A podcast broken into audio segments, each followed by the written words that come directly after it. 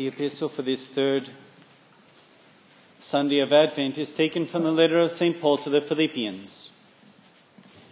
Brethren, rejoice in the Lord always. Again I say, rejoice. Let your modesty be known to all men. The Lord is nigh. Be nothing solicitous, but in everything, by prayer and supplication, with thanksgiving, let your petitions be made known to God. And the peace of God, which surpasses all understanding, keep your hearts and minds in Christ Jesus our Lord.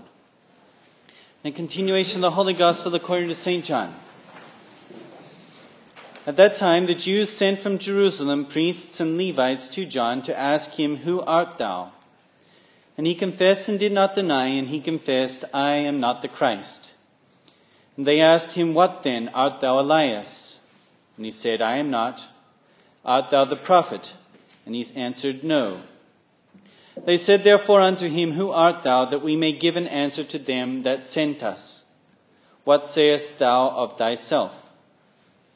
He said, I am the voice of one crying in the wilderness, Make straight the way of the Lord, as said the prophet Isaiah. And, that they, and they that were sent were of the Pharisees. And they asked him and said to him, Why then dost thou baptize, if thou be not the Christ, nor Elias, nor the prophet? John answered them, and saying, I baptize with water. But there hath stood one in the midst of you whom you know not. The same is he that shall come after me, who is preferred before me, the latchet of whose shoe I am not worthy to loose. These things were done in Bethania beyond the Jordan, where John was baptizing. Thus far the words of today's Holy Gospel. Please be seated.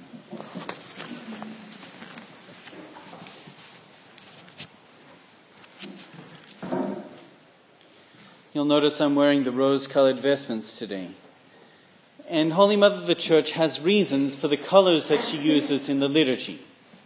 Not too long ago, I, I explained to you that the color green signifies the virtue of hope. And the reason why it signifies the virtue of hope is because it comes from where our Lord says in the Bible, Look at the tree, and when it brings forth its leaves, you know that summer is near. So lift up your heads. And the same thing, the green of the leaves is reflected in the color green that the church uses to signify the virtue of hope. That while we are trying to make it to heaven, we always have hope in front of us that indeed, if we make an effort, we will make it there. The rose color is very similar to this virtue of hope. It is a lighter shade of the color purple, and the color purple signifies penance. And we wear purple vestments during Advent because we're doing penance in preparation for Christmas. And this rose color is a lighter color purple. We're still doing penance, however, we're looking towards the goal. And we have that shade of hope to know that it's almost over. We have to keep up the good work, and soon we will be rewarded with the feast of Christmas. Um, other announcements. I notice there's a lot of new faces among you, as there usually is every Sunday. Welcome. I want to welcome you all. Um, there's going to be a potluck after the Mass today in the hall. So you're all welcome to come and, and uh, get to meet everybody. Those of you who don't know everybody yet, uh, we can have a chance to, to get to meet each other and uh, spend some quality time together. That'll be in the hall after Mass today. Also, um, the bookstore is open after Mass. Um, there's plenty of stuff in there. It's, we, we stocked it up pretty, pretty well. So if you haven't gotten your Christmas presents there yet, it's a great opportunity for you to, to get the Christmas presents. For instance, there's those um, license plate that says Christ the King Catholic Church on them. Um, be a great Christmas present for all your people up north, and also it will help reduce the, the money that we owe for the capital campaign. That money raised from those license plates go towards the capital campaign. Um, and the upfront money to make those license plates were, was paid by um, an anonymous benefactor who wanted to use that as their contribution towards the campaign. So, and there's plenty of other things in the in the bookstore too. So feel free to go over there. And speaking of campaign, I want to thank you all um, once again for the effort that you're putting in and the, the hard earned money that you're putting towards paying off uh, the $2 million debt to, to build this Church of God. And as we're drawing near the end of the year, if you're looking for um, donations that you want to make towards uh, reducing your, your taxes, um, keep us in mind. And also um, remember that we have this three year period, which is more like two and a half years now, where the diocese won't be charging us the usual um, diocesan tax. Usually, all the money that comes into the church, all the money that comes into the church has a 26% uh, tax on it to go towards paying the diocese, paying all the things that um, people that work at the diocese and and uh, going towards building new churches and so on. Um, but we have this three-year grace period to raise the the two million dollars, so that if we pay it off in this time, we won't have to pay 26 cents on the dollar for every dollar we raise later on. Okay. In the name of the Father, and of the Son, and of the Holy Ghost, amen.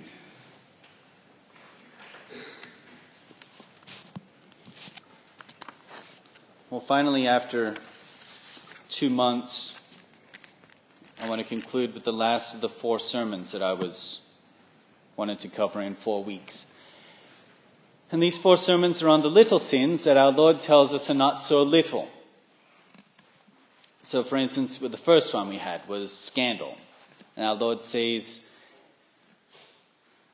that it's such a serious sin that it would be better for someone to tie a millstone about their neck and be thrown in the depths of the sea rather than to commit the sin of scandal. The second sin we looked at was hypocrisy, pretending to be holy when in reality you're not. And our Lord lashes out against the Pharisees and scribes, saying they're like whitewashed sepulchres that on the outside are very beautiful, but inside are full of dead men's bones. The third one we looked at was how we should respect the house of God and how our Lord threw those people out of the temple who were disrespecting the temple. And he said, This house is a house of prayer, but you've turned it into a den of thieves. And we don't usually sell things within the church, but we do treat the church like a stadium or like a hall, a gathering place. We should really treat it as the house of God. That's what we looked at last week. And the fourth one, I'm sure there are many other sins that our Lord talks about, but I'm going to stick to four. The fourth one sends chills down our spine, and it comes where our Lord addresses the church of Laodicea in the third chapter of Apocalypse. He says, I would that thou wert either cold or hot. But because thou art lukewarm, I will vomit you out of my mouth.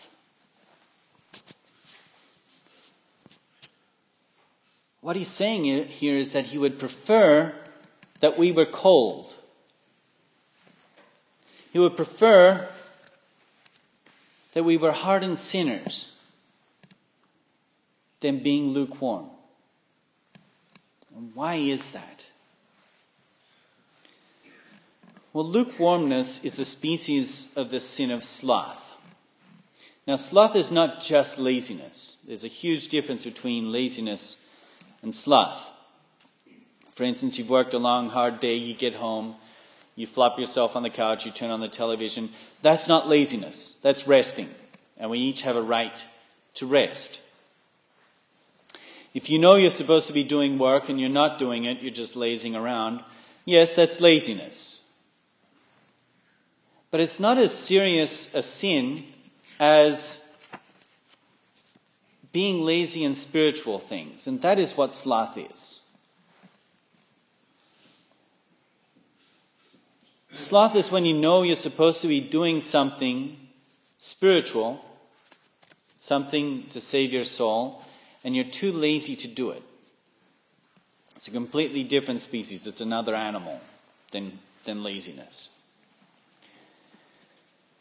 Sloth is when you skip Mass on Sunday because you're too lazy to get out of bed. Now, this is an interesting one because Sunday is a day of rest, but that doesn't justify you sleeping in because you're tired if that means missing Mass. We're actually required to work on Sunday. And the work we're required to do on Sunday, the only work we're required to do on Sunday, is the work of liturgy, giving glory to God. And we should be working whatever it takes to be done to get that job done.